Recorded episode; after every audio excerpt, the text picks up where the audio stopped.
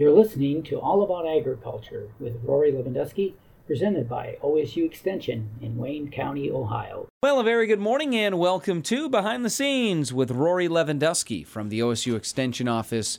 Here in Wayne County, Rory joins us several times a month to focus in on agriculture. Today, we're going to be talking about dry cow management, and, and often our focus on a dairy program is on the lactating cow, but today we're going to focus on the non lactating dry cow. And since drying cows off and giving them a dry period is a common practice on dairy farms, it must be necessary. But we're going to ask Rory today why it's necessary. And, and also, Rory, why is it important to provide a dry period for cows? Okay.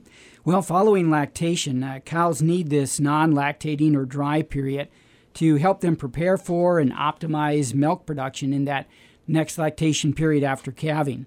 So during the dry period, those active milk producing cells um, actually need to change into an inactive resting state. That's a process called involution.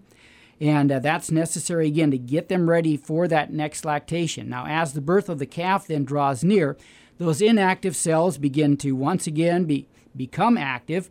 And in addition, we actually get formation of some new milk producing cells as well. So each lactation, you have that opportunity to add some new cells.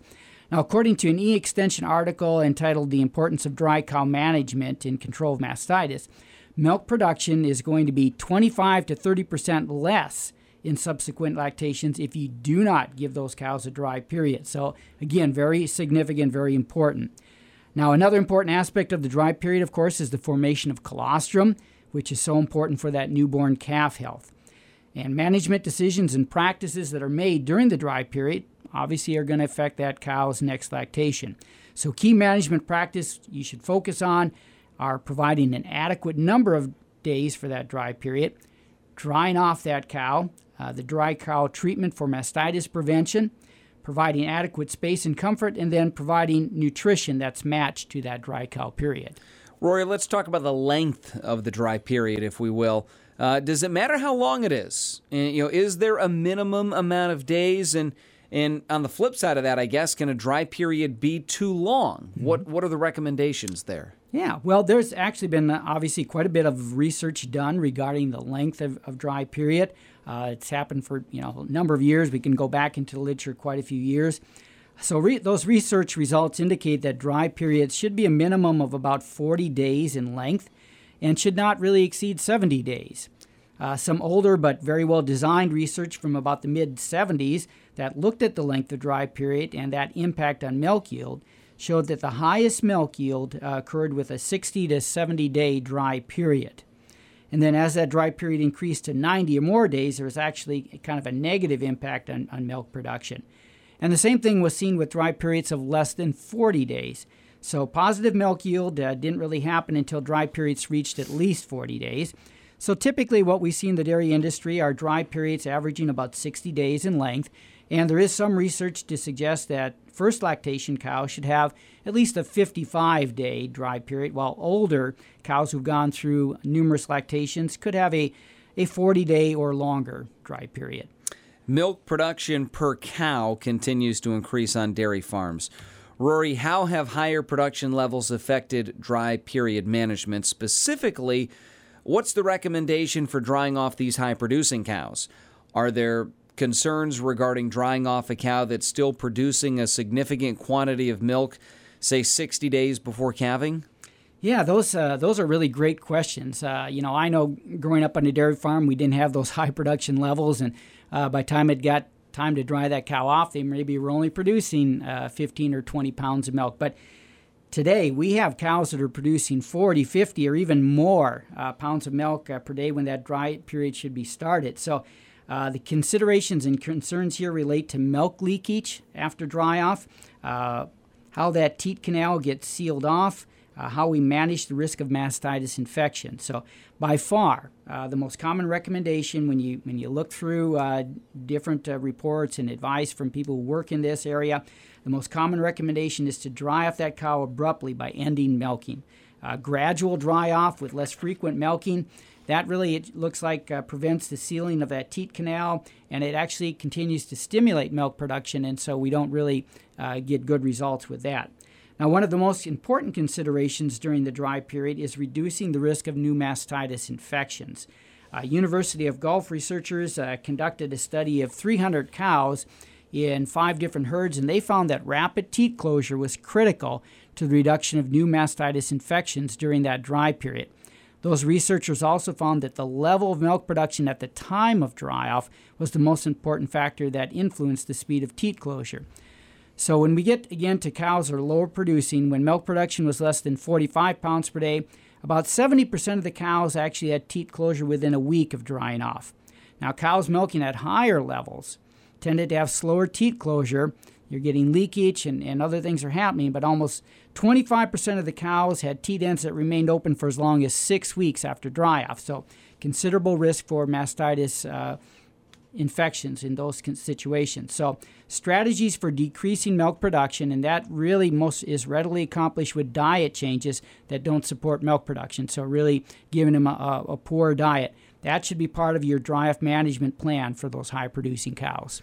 Rory, at the beginning of uh, uh, today's show, you mentioned dry cow treatment for prevention of mastitis.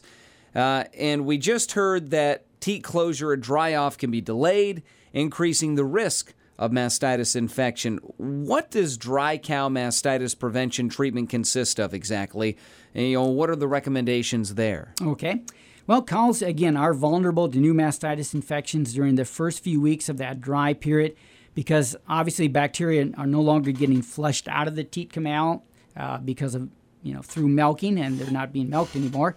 Uh, teat dips are no longer being applied, uh, so that that's out as a preventative.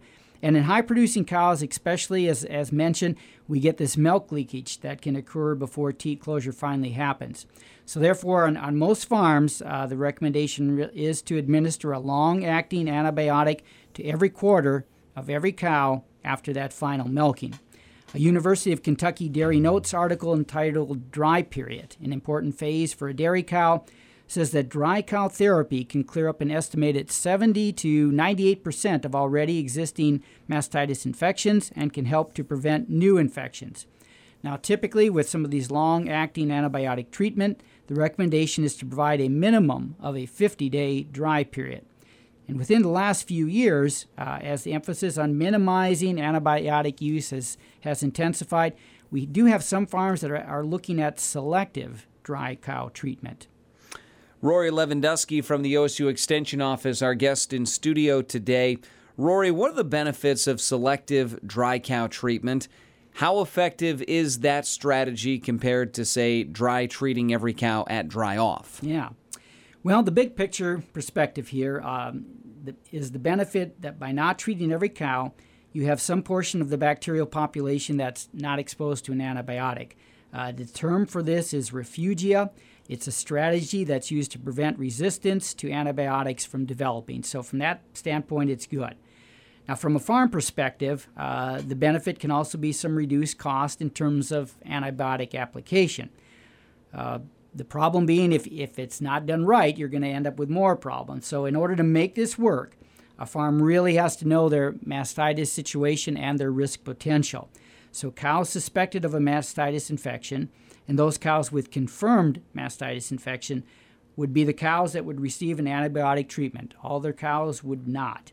So, program success depends upon careful screening, using medical history, uh, using somatic cell counts, milk culture testing, uh, record keeping, good record keeping, and that, that information all used to identify those at risk cows so that those are treated.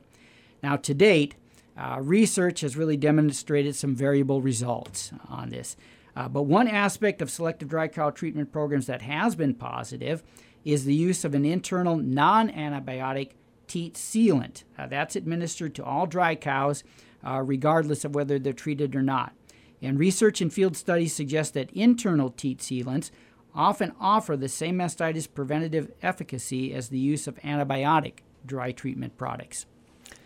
Well, on our next program, we're going to continue our discussion with Rory about dry cow management, focusing on the aspects of nutrition and cow comfort In the meantime, if somebody has questions about anything that we touched base on today or needs more information, Rory, what can they do?